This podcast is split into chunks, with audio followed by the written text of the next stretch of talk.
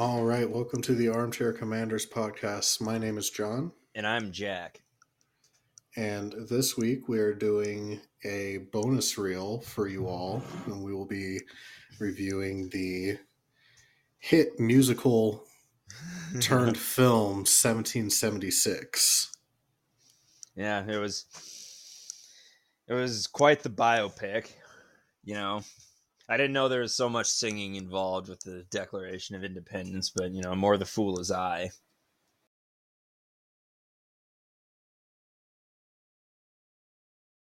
Saltpeter. Pins! Saltpeter. Oh, what do you think is more important? Saltpeter or pins? you already know the answer, saltpeter. Like, I mean, yeah, you could load pins in a cannon, but without saltpeter, they those pins ain't going nowhere.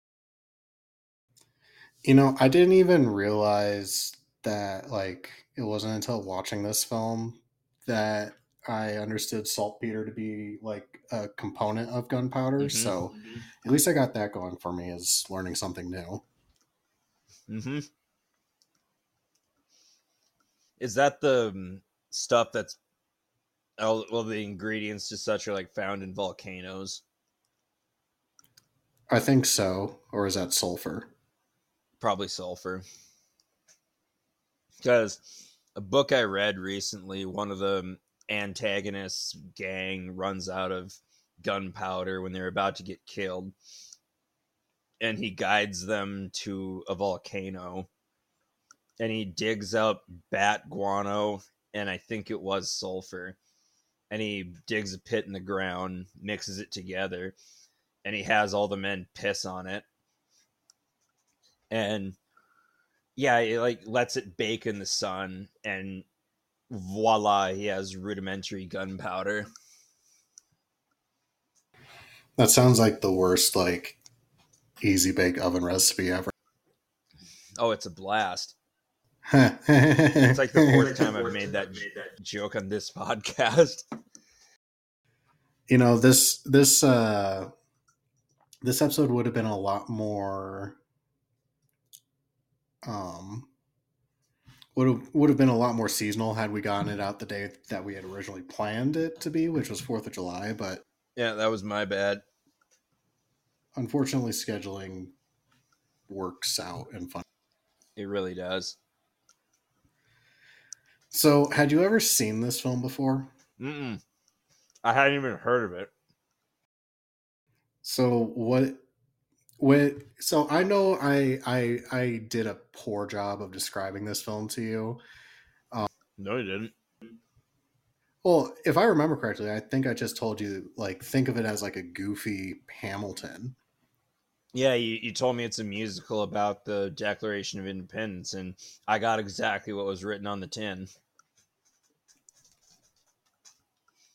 It was, in fact, a- goofy musical, kind of in the vein of Hamilton, with worse choreography, but Hamilton like nonetheless. You know? Right. You know, I uh I actually had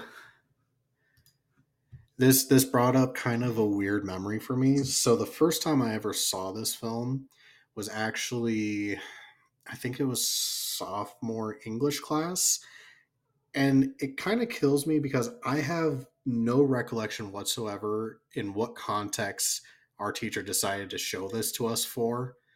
I just I just remember watching 1776 the musical in sophomore English class and apparently it had some sort of relevance to the subject, but I could I couldn't tell you, but even like even as a sophomore in high school, I'm like, what in the fuck is That I yeah, I had a couple of those moments. And there is one potential inaccuracy I'd like to bring up. Um there's that part where Benjamin Franklin was championing champ champ whatever campaigning for the turkey to be this country's bird and symbol but in real life, he he like jokingly proposed that years later in a letter. I mean, the turkey is a wiser no, bird. Turkeys are stupid. They're literally one of the dumbest domesticated. Well, they're not even domesticated. What's the word for this? Uh, dumbest farm animal, whatever. But they're really stupid. To be fair, I have seen a turkey fly into a barbed wire fence before, so I, Man, I can see. There was one time on the ranch where a turkey was roosted in like this branch in a tree right across the draw from where I lived. And it tried to take off, but there was twine around its feet that got caught in the branch. So he was just hanging upside down. Man, it was like it was kind of freaky to look at. It was like the spirits or the old gods of the field were sending us a message. Mm, tasty birds, though. I do like some turkey. It just reminds me of that one joke from King of the Hill. Tell me, John Redcorn, do people even celebrate Thanksgiving? Once. yeah. there is a sordid history behind that holiday. But speaking of sordid history, remember that one part in the movie where who, who was it that proposed like, "Oh, we should free the slaves," and the southern states are like, "Lol, no," and they're like, well, "Come on, you gotta free the slaves," and they're like, "Okay, we'll help you out in this war." As long as we get to keep our slaves. How does that sound? This surely won't lead to any conflicts in the future. Yeah, I mean that was the like that genuinely was a huge point of contention when they were going through this whole revolution process because I mean, something you have to think about is like not only have they made the decision to separate from at this point in world history the most powerful empire in the world. Um like a that's that's not a task to sneeze at but secondly like okay you are now creating your own country and you have to decide what it is your country is supposed to look like and what it's supposed to stand for. And that's very hard when you know you have 13 very distinct um, and separate you know groups of people or colonies that you know it's it's like that uh that saying from national treasure where it's like it wasn't until the civil war you know that you know it was the united states are america and then it got switched to united states of america type yeah. feeling or mentality yeah so, I mean, there was like I I know it's kind of a hard thing to wrap around, especially seeing as you know we fought a war like eighty years later over the whole slavery thing, and like the first eighty years of American history is literally like if you just look at congressional history, it's literally just like every four or five years, it's some sort of nonsense dealing with this issue where it's like no we can't let this expand or no we can't do this that or the other. And then you have you know basically a, a lot of concessions towards the south because it's like essentially what they ended up doing which is like screw you guys i'm going home. Like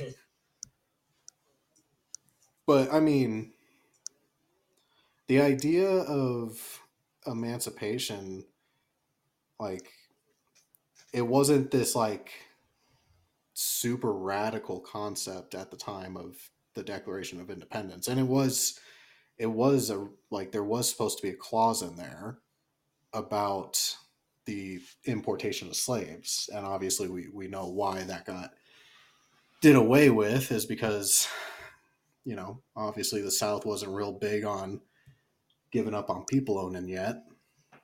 Mm-hmm. Mm-hmm. But what I will say, although slavery is a terrible institution, it did lead to the greatest song in this entire movie. Yep, rum and molasses and slaves, the triangle trade. Molasses and rum to slaves. Nailed it.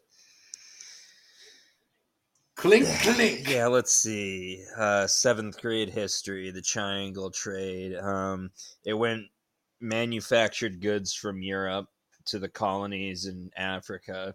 Africa gave the slaves. Middle Passage was slaves to North and South America. And then the sugar cane and other like furs and shit from North America to Europe. A lot of people got rich off that. Correct me if I'm wrong.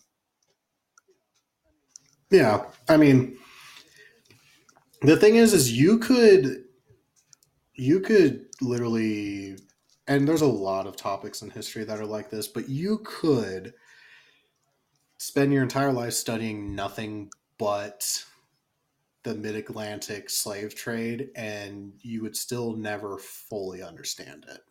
Like you could get a, a pretty good grasp on it, but it like that particular practice like there's so many different parts of it like because a you have the trade aspect but then like you know you have half of a country that like this is probably a poor example or a poor way of relating it but it's like you know how we had the cold war and it was based on economic systems, you know, capitalism yeah, versus ca- uh, economics and governing Yeah, styles. uh, economics and governing styles. Right.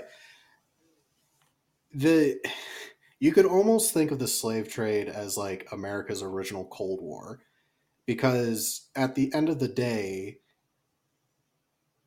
the the mid-Atlantic slave trade like the, the South ran on a slave economy. hmm hmm And when you talk about having a place like, if you have a place that runs on a different style economy, obviously there's going to be friction. And, you know, it's kind of the the age old tale of the individuals with money and power are going to do everything they can to retain that money and power. There was a a really good book that I read like a year or two ago. It was called White Trash. Yeah. Yeah, well, it and mind you, it, it's a it's a long read. Um, I highly recommend doing the audiobook version of it. Um, but basically, it looks, you know, we we think, uh, you know, the modern day version of white trash is like the trailer parks and like Florida Man and all that stuff. Um, but this book, it goes back to approximately the 1600s in the history of like the quote unquote like po like po white people and a big part of the like the white trash as a class or a group of people is literally you know in the southern plantation slave economy you have you know it, it's kind of like the the the what was the the wall street protests a couple Occupy years ago Wall whatever Street. they called it. It was like Occupy yeah Oc- occupy wall street. You know their thing was like the 1% right?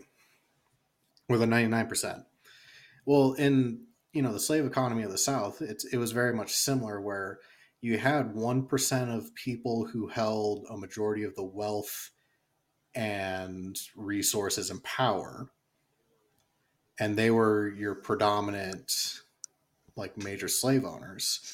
Well in a slave economy you don't really have that big of a middle class. It's either like the very small rich class or a very large poor class. And aside from you know the the like the free labor aspect of slavery.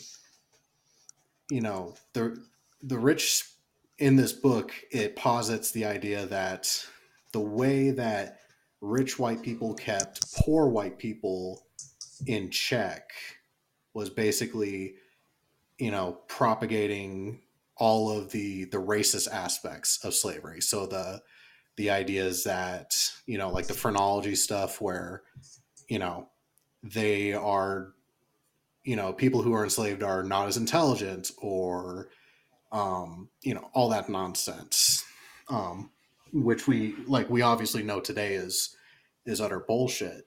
But it, it makes sense because it's like how do you keep your you know poor white pitchfork wielding people from not tossing you out of your antebellum south plantation? Well you you tell them that yeah you might be poor but you know you're not a hmm. slave so. So yeah they're the people who like and you know after a long you know it's it's one of those things that they get told this long enough that they buy into it. And then we do get the civil war where you get you know people who are fighting in the south like you know a majority of people in the confederate army didn't own slaves but they were 100% for the idea and for the system of it because they had generations of being told that like yeah this is where it's at and it's it's the same thing you know you have a bunch of like a small class of rich white people who are more or less taking advantage of another class of individuals Hmm. Yeah. but yes check out the book white trash it, it it makes that argument in a way smarter idea or smarter words than me but essentially the the the big takeaway from it is it comes down to a money thing and keeping lower classes in check. Yeah. The status quo. Whoa. Right, from a variety of s- like standpoints. Like whatever way they can sell the idea of it, then that's how they're going to do it. And I would like to say it's the position of this show that slavery is bad. We do not support Absolutely. it. Yeah. Yeah. and we are 100% for the union kicking the Hell yeah. confederacy's ass and then here we have two southern guests in a row. oh well J- jd's from missouri i think so missouri was kind of like 50-50 i, I thought it was the South. At least I consider it the South. there was there was some u- union unit union units Some Union units. say that five times fast okay yeah because like my great great great whatever he fought in a, a union cavalry regiment from Cool. missouri Cool. anyways i don't know really know what the, the civil oh yeah Oh, yeah. molasses and rum molasses oh, or rum to slaves The triangle trade. i will say that that song was a bop It was a bop. I haven't done any kind of performative art thing since like high school. But if there was a chance for me to try out for the guy who's I think his name was Rutledge, if there was an opportunity for me to try out just to sing that song, I 100% would do it. Oh, you would kill it. I know you would. You would. If you were to to participate in this in a in a production of the Pure Players, what what role would you See, go for? Rutledge was the guy that rode in with that orange coat, right? He was the one with like the the satin like silk The flamboyant one. Yes, the very puffy, like wrist collar things. Well, yeah, I was gonna say him, but you have him covered. Huh? Maybe, maybe if I gain a hundred pounds and start going bald, then maybe I'll think about J- Benjamin Franklin. Hell, maybe John Adams. I'm not sure if you're cranky enough to be John Adams. Nah, no, I'm not. It's like, did you ever? And here's the thing: I thought that William Daniels did a stellar job playing John Adams, and it was weird seeing like a young version of him because you know I don't know if you ever watched Boy Meets World, but that was that was like my introduction to him was Principal Feeney. See, my introduction to we're talking about the same thing, right? John Adams or the actor? the actor who played John Right, Adams. but on a related note, my introduction to John Adams was the HBO miniseries from 2008. Paul Oh, yes, with, yeah, uh, Paul Giamatti. Killed it as John Adams. I I love that That's a good series. We should uh we should do that as a series of bonus reels. How many series do we have on the docket? Because I know we have the Pacific, we have Band of Brothers, now we have John Adams. Well, it's hilarious considering that we have Band of Brothers on our list of stuff to review, and I'm trying to think when this episode will be out. Yeah, this episode should be out by the by the time we've re- before we've recorded the next episode. Anyways, we we have a special guest coming on who was one of the actors from Band of Brothers, um, and we're not talking about Band of Brothers, so. Well, you, well, you, you know, it's the the guest rule is is they get to pick whatever they want to watch. Um, so I'm like, all we- right, cool, Are we whatever. gonna pitch the idea of him coming along for a Band of Brothers review? It, maybe he actually runs his own podcast, which is all about Maybe Band of Brothers. So depends if he likes us or not. I'll do everything in my power to be likable, as I always do. I can't help it. I'm a Leo.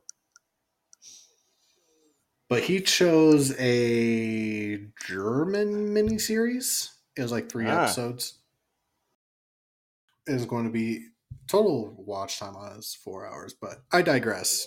If you want to know more about our Band of Brothers guests, you're you're going to have to wait until Ah, we I release the see. episode. You tease. Just just a little bit of a tease. Got to keep him wanting, I guess. The thing that I found interesting though about this is that um, I think it was Ben Franklin, um, Howard Da Silva. That was Ah. the name of the actor. Anyways, did you know he was actually in the original cast for Oklahoma? Oklahoma, where the wind goes sweeping down the plains. Yeah, this movie is a weird cross section of like some OG Broadway performers from like the 40s and then a bunch of like C-list actors from the 50s. It's it's just a weird combination.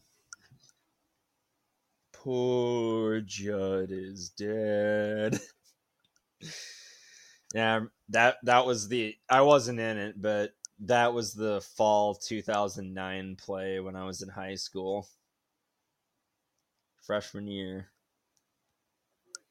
I feel like every high school does that except for mine. What plays did your high school do?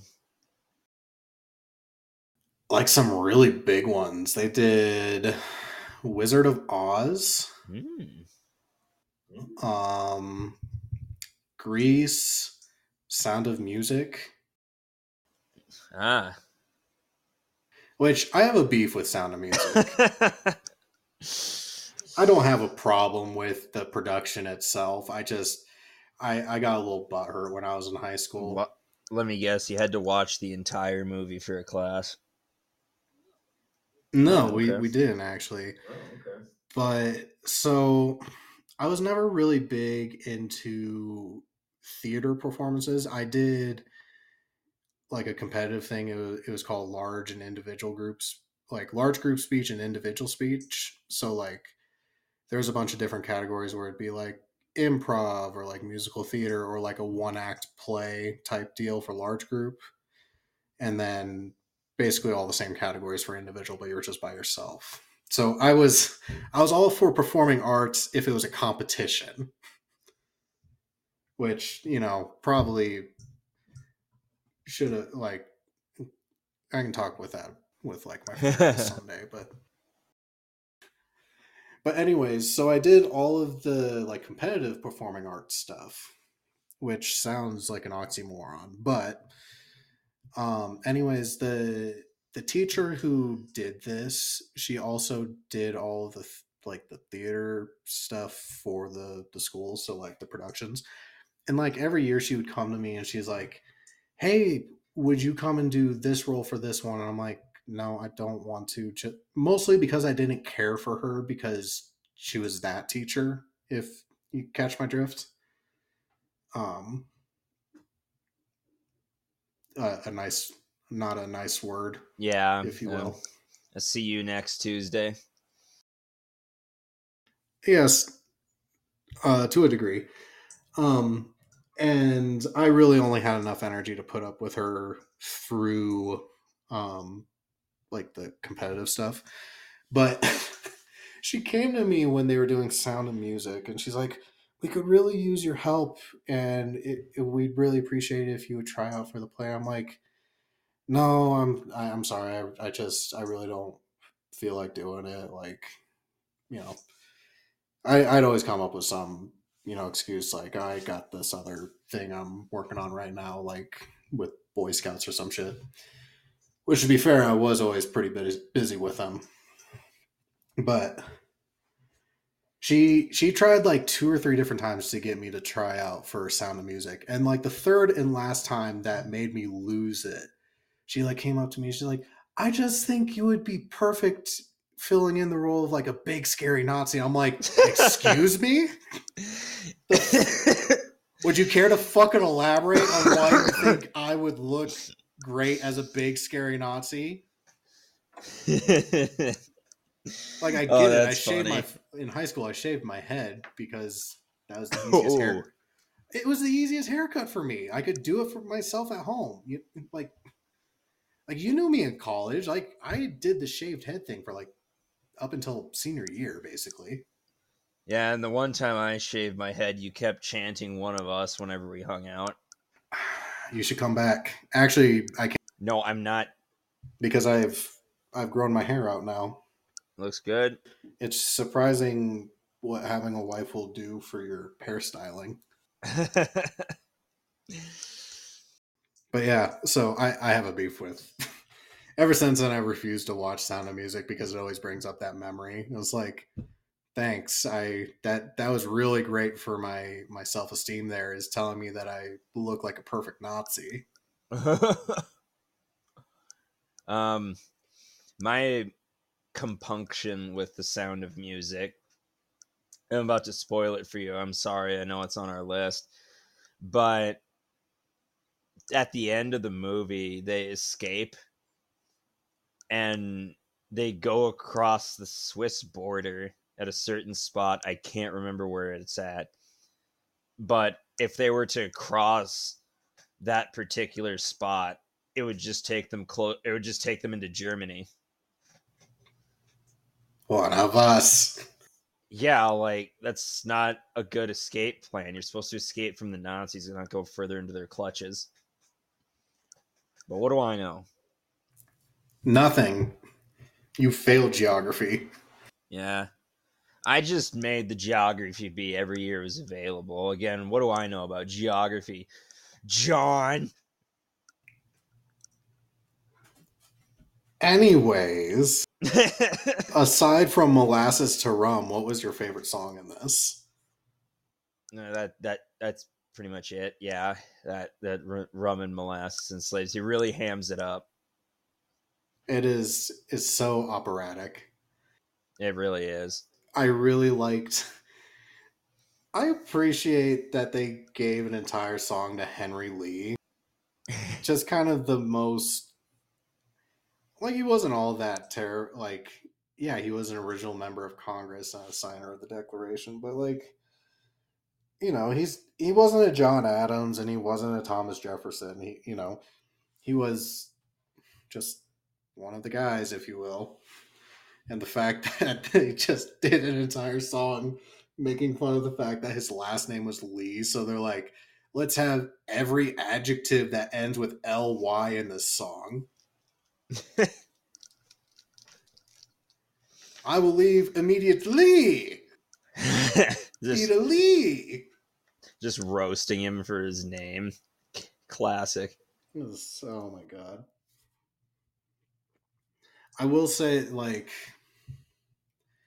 something I appreciate in this movie and just in the portrayal of the story, I think John Adams makes for a, a great center point in the telling of the story of the Declaration of Independence. Even though sometimes it can come across as like he's the only one that wants it. Like, there's plenty of guys in Congress who wants this goal. It's just th- th- they're politicians, so every politician is trying to get as good of a deal for whatever they're polling for in the process. But like it just I had to Google a word he said in this musical and it was uh fribble. Fribble. Fribble. What's that mean? Like he he used it as an he used it as an insult against I forget who. Um but fribble means a frivolous or foolish person. Huh. Is like if I called you a fribble, it's the same thing as calling you an idiot. And I was like, I can't wait to like pull that on somebody just someday, just so they can be like, "What the fuck did you call me?" But like the you know the scene where they're making the redactions to the Declaration of Independence, and like everybody wants their like two cents. I just I burst out laughing when one dude's like, "I see here that there's no mention of fishing rights." And he's like, "My God, how could we have forgotten the fishing rights?" oh yeah, and they just like roast the inanity of it all. I gotta say, 1776 Congress seemed a lot more entertaining than today's Congress. I was gonna bring up that they just seemed well exactly the same, just a bunch of old white guys arguing over trivial bullshit, like for instance, fish. Yeah, but at least they could like the name calling was more um creative back then. Yeah, now it's just Nazi this and Nazi that. You're a Nazi. Okay, liberal cuck. Like what come on. what guys. happened? Well, the the problem is is nobody in Congress owns a fucking dictionary.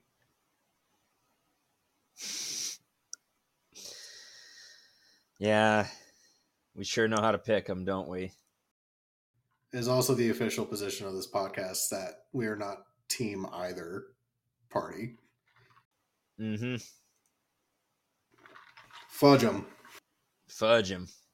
Bull moose life. Bull moose for life. It's been downhill ever since Teddy left the office. Yeah.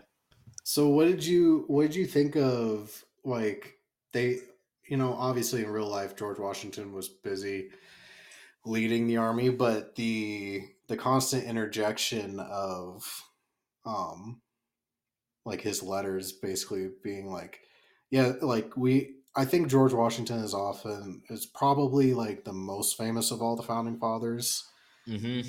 with maybe the exception being Jefferson, but I found it interesting that they continuously had him in the story without him actually ever being there.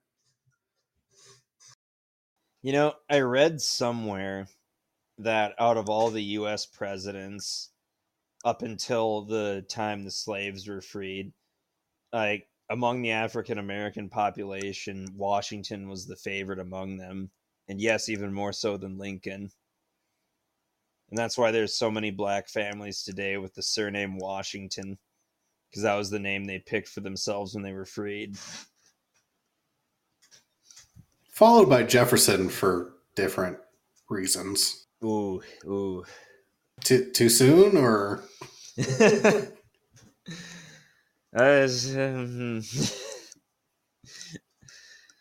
yeah, F and I like don't get me wrong, I appreciate Jefferson's mind, like the philosophical side of his mind. Um, and obviously he authored, you know, the foundational documents of our government um, in our country. But also, have you ever gone to Monticello? So you you know he lived his plantation was called Monticello. Mm-hmm. He Have designed you ever- it himself. Have you ever gone to Monticello's website? No, but I'm going there now. Oh my god, you if you if you and or our listeners have never gone to Monticello's website, you need to because it is the weirdest way like them acknowledging the affair that Jefferson as like a 50 year old dude had with a I believe her her name was Sally Hemings That sounds about right. anyways, at the time, she he was like fifty something, Mhm. and she was a fourteen year old girl who used to be enslaved to him, and he like freed her when he went over to France because France didn't allow slavery at that point, and Monticello acknowledges it, but the way they write it, it's very like. And then he had uh he he freed this person and they were together for a while and it's like guys we have a different word for that today that you Yeah, could be using She's um was 14 at the time. starts starts with a p i think Yeah, it's mm, it's definitely an eyebrow raiser. yeah it's like i said i greatly appreciate the declaration of independence i think it is a masterpiece of written work but jefferson was still a super super problematic guy Very. Uh, fa- Family Guy has a great joke on him. Yeah, he's getting his picture, uh, his portrait drawn. You know him and his family, and he said, "You know, we should get the whole family in on this picture." And then he like gestures off screen, and a bunch of black kids co- show up. I haven't watched family guy in forever You're not missing a whole lot from what I've heard. i'm sure i'm not oh no I'm not gonna get off on that rant again. I feel like I've ranted about that. You think that's bad? You think that's bad? But you know, I've ranted about Family Guy plenty in the last ten years. Um, I love. Speaking of uh, founding fathers, what did you think of my most recent tattoo? I think it's dope. If if you guys haven't seen it on our Instagram page, I I posted uh, my most recent tattoo I got, which is of uh, George Washington, and I got that uh, done on the Fourth of July because America, America. America, fuck yeah. And I, I got a tattoo recently, but it's just the Jack of Hearts on my left pectoral. How was that, by the way, like pain wise? When it started out, I barely felt the needle, but it started to be a bit more painful towards the end, specifically the center, because there's a lot of detail and color. But you know, it was- wasn't that bad. Like the not, the itching isn't even as bad as it was on my first tattoo on my foot.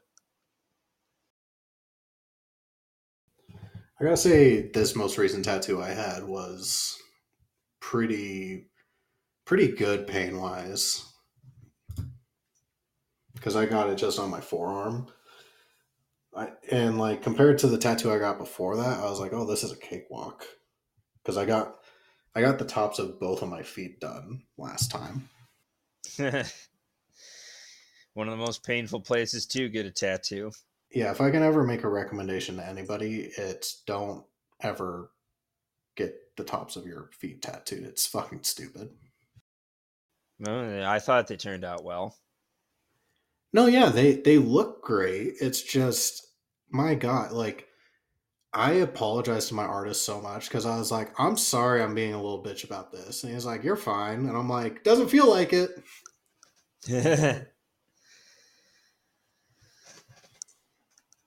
but yeah, um, all my life I was told getting a tattoo is like the most painful thing ever. But you know, it wasn't that bad. Like even on my first tattoo that was on top of my foot, you know, it's man manageable pain. So, what did you think about the length of this movie? Because to me, Oh it seemed God. it seemed a little dragged out. Oh yes, it was very dragged out. It was it was quite lengthy. We could have we could have cut a couple of songs. Oh eh, yeah, a couple of scenes could have been shortened. I, I'm sure a lot of the politicking was necessary, but by how much? Right. Or maybe we didn't, going back to the uh, problematic nature of Jefferson, maybe we didn't need the song by his wife of I love a man who can play the fiddle. Yeah, wasn't there an entire couple scenes about Jefferson banging his wife? that just blew my mind that they essentially because like leading up to his wife before his wife getting there you have a scene where there's just like hundreds of crumpled up pieces of paper on the floor in his room and john mm-hmm. adams is like what do you mean you haven't written this? It's been a week already. And he's like i miss my wife I miss my wife. the timing. his his wife shows up and you know it's heavily implied that they just do it for the night and then jefferson just bangs out the bangs out bangs out the declaration of independence and it's like really guys you're going to tell me that the declaration of independence was like post nut clarity like Yep. That's all it was is post nut clarity. in the course of human events it becomes necessary to rub one out Yeah. yep, that's how the that's how the quote goes. in the pursuit of that booty or something Booty. oh Ah, so what you drinking tonight? Oh, I poured myself a purple rain. Oh man, I remember when I could drink those.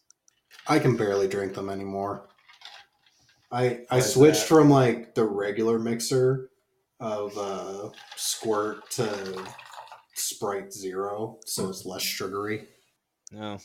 Yeah, it was that that used to be one of my go-to drinks. I'm surprised I can. I'm surprised I can still drink them after one evening with our our buddy Mitch. oh yeah, the year without a Santa Claus. No, this was after that. Oh, oh, when was this? So, for our listeners, in the town that we went to college, uh, every bar had a, like a drink special night, Yep. and we have a mutual friend. His name is Mitch, and we went to a place that had something called the booze buffet, where it was like twelve dollars at the door and it was unlimited wells. Wait, pause. Was this Maya's? No, it was OLC. Oh, okay. Continue. Anywho, we went there with the intention of like, okay, we're going to have two or three drinks because I had like stuff to do the next morning. Um, but you know, even going and getting two or three drinks on booze buffet a night is still cheaper than your, you know, like five or eight dollar drink on any other night. So we went and I got my first drink and I'm like, man, this is really strong, but whatever. Um, and I have my second drink, and then when I order my third drink, I'm like, okay, this will be it for the night. And I was I was feeling pretty good, but I'm like, oh, whatever. Like maybe because it had been a, like I had gone through some like weight loss recently, so I'm like, oh, my my body's just changing, and how it's handling alcohol. And it was when I ordered the third drink that I re- like I finally saw the bartender making these drinks and I had been ordering purple purple rains all night. And they were just doing straight 50-50 of the red and blue Maui with no mixer. And it was at this point that even drunk Jon could do the math. I'm like, oh God, I am not on drink number three. I'm on drink number six. and when you're on drink number six, you're you've pretty much made a commitment for the night. yeah, you're you're going down a dark path. You're like you're like, yes, I could stop now, but the damage is already done. Yeah, might as well go for broke. Yeah, so needless to say, Miranda was not happy that. But what are you having? um, I just finished it. Um, Estrella Jalisco, imported beer from Mexico.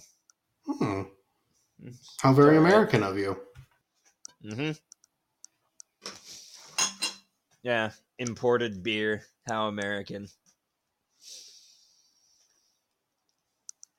And this this movie choice is fitting because I recently rewatched the uh, 100th episode of South Park. Gee, I wonder what life was like back in those days. Those days. Those days. Trying to go back in time to 1776. You gotta just read a book, fat ass. Well, if you don't like it, you get out. I have over a hundred hours of the History Channel saved on that device, and it, when the timer goes off, it's going to drop me into the pool along with the thing electrocuting me. I should rewatch that episode. Because Yeah, I'm a little bit country. And now a little bit rock and roll. I think this is probably an episode where we've talked so little about the actual topic. I think we, yeah, we talked about it as much as we can, but in our defense, it's two and a half, three hours, uh, most of which takes place in one room with the same cast of characters. Man, 12 Angry Men got really drawn out. you smartass, that's not what I meant. The thing the thing is is I, I have that joke saved for about a half dozen movies that we've got to watch coming up. So get get ready to be pissed off at it. God damn it. Hmm. So I don't know about you, but I think it might be time to to rate this. Oh, let's go to Rotten Tomatoes. Well, we gotta do our custom rating first. And Oh, um, I hope um, I hope you don't mind, but I, I have an idea for our, our rating of this. go ahead. So you know how they kept showing the passage of time, like they had the big obnoxious like Yeah. day calendar where it's like the size of a person. They just tear a sheet off Rip each day. off. And Yeah, also, I got kind of mad at that because they would always do it like in the middle of the day or like the end of a scene, and it's like, guys, you you gotta tear that off at the beginning of the day. So, I think there should be one to five giant calendar sheets. yeah, I'm gonna give this um four out of five ripped calendar sheets. I'm That- gonna dock one for the pacing and the length of it all. I I will agree with you. This is four out of five calendar sheets because one, the the songs are truly entertaining, And toe tappers. the the thing is is that if you don't actually really if you're not like a big history nerd and you don't aren't really big into the story of how the declaration actually came to be like this is a good movie to demonstrate kind of what 1700s politics was like in not a boring fashion an infinitely better version would be watching the HBO miniseries John Adams. But if you don't have eight hours to devote to that, you watch 1776 and you can also get a good chuckle out of Ben Franklin singing about how he wants the turkey to be the national bird. But what does Rotten Tomatoes say? It is on Rotten Tomatoes. Uh, critics give God damn it. Uh, critics give this a seventy-four percent, and the audience gives this an eighty-four percent. I think the audience score is being a teeny bit generous. I mean, granted, it's only a little bit more than ours, but I would, I still agree with them. Know, I'll I'll meet in the middle of these twos and give it a seventy-nine. Not a 76. you got me. I know. I know. I'm, I'm just so smart like that. Hella. And I know, you know, obviously this is a bonus reel episode. And we this is only our second bonus reel, but we've chatted before about the fact that you know, you don't always need a like shoot 'em up movie to necessarily be a war movie. Um, I just want to know what your opinion was as far as how close to a war movie do you think this actually is? Because obviously this is about the Revolutionary War. It's about Mhm. a pivotal moment in the Revolutionary War, but we never see an actual battle. So I'm just curious is this a war movie for you? Yes or no? War adjacent. War adjacent. I think that's that's a good way to describe it. Which is why we didn't do this as a regular fac- episode. It's a big driving factor, that's for sure. That's for sure. I'm curious. I'm I'm looking forward to parsing out the war adjacent category in the future. Yeah, it's definitely going to be contentious. what do you mean Predator ain't a war movie? It's man versus beast, the conflict. Conflict as in war. Ergo, it's a war movie. Okay. I mean, what, just look at the Disney Pixar movie Inside Out. In literal internal conflict, conflict means war. The only war time- war within yourself. the only time Inside Out comes remotely close to being a war movie is when Lewis Black blows up. yeah, see, you agree that it's a war movie. I didn't say that. I said the closest it gets. Let's let's not twist my people words blow here. up in people blow up in full blown war movies. See- see what I did there? Shit. But yeah, I think I think that about wraps it up for this episode. Sounds good. Well, before we sign off, if you like the episode, please leave a review. The stars do matter. Wait, actually, I Oh, have you an announcement to make. You have something. Holy shit. You have an announcement. Shut up. But um, there's a movie shooting this month in Pierre about the Battle of Kursk, and I expressed interest in it with the director, and he got back to me today and offered me a bigger part in the movie. I don't know what that means yet. Oh, you're So actually going to that's be in it.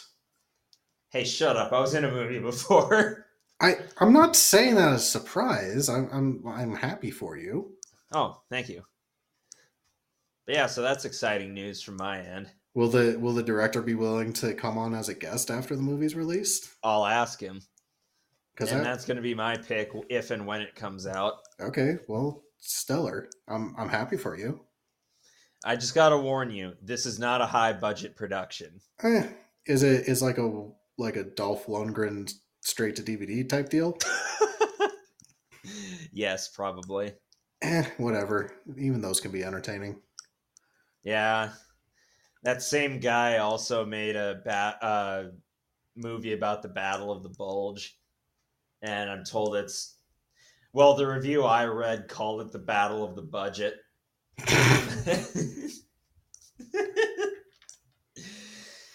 what I'm saying is. we didn't have money for snow. We had to use potato flakes.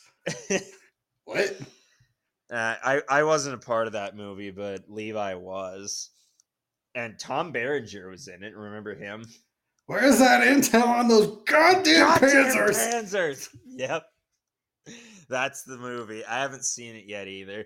I haven't even seen the first movie I was in, Dust of War, and that was twelve years ago. I didn't realize you were in another movie. I'm going to have to Google this now. It's awful. Don't watch it. I haven't watched Too it late. because I'm told it's bad. Shut up.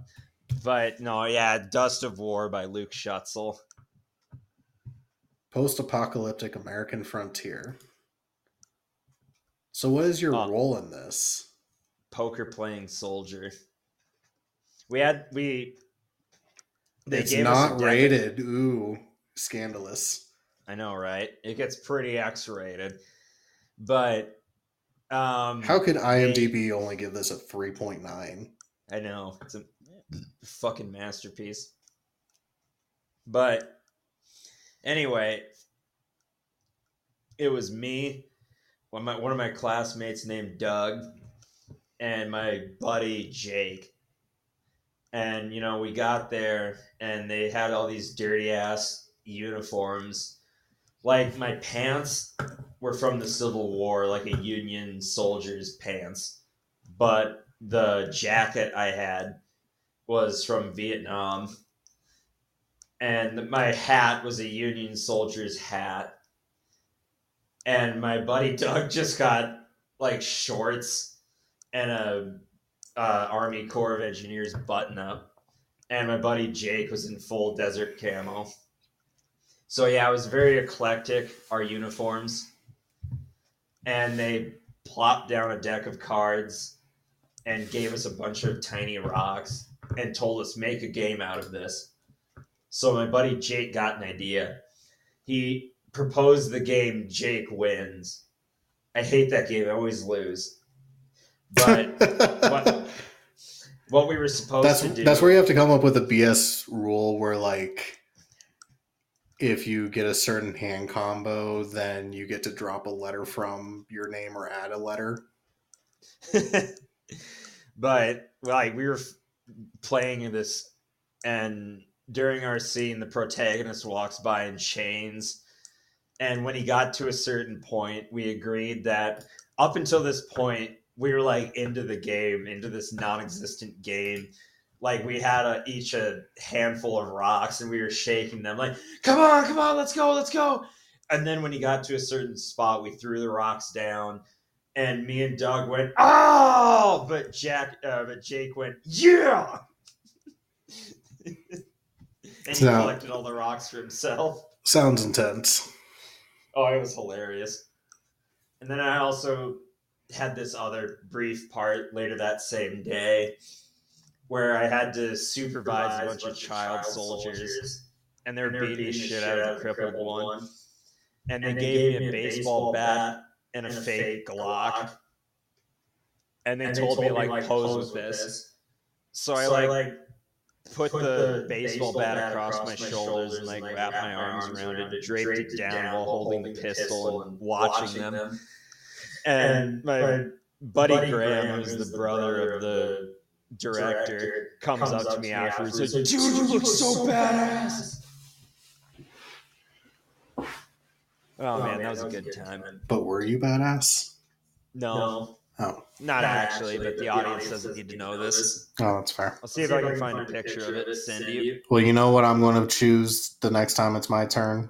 if you say dust of war, I swear to God, I will touch you right on your penis. Is that supposed to be a deterrent? Maybe. I didn't think I'd get this far. Anyways, we need to uh, bring this episode to a close for no particular reason. Okay. That was supposed to be a you touching my penis joke. you know it's not a joke. I am a happily married man. I'm not. Butters! Butters! Little hamburgers! Oh, wow. Dad went to this place and wrestled a whole lot of men. One guy had him pinned for 10 minutes. Must make clean. Must Make clean. All right. As I was saying, if you like the show or the episode, leave us a review. The stars do matter. Please don't give us a bad review because we said stupid shit for the last 20 minutes. You can find us on Instagram and Facebook at the Armchair Commanders podcast. And we have greatly enjoyed having you with us. My name is Jon, and I'm Jack. and we will catch you next time. Bye.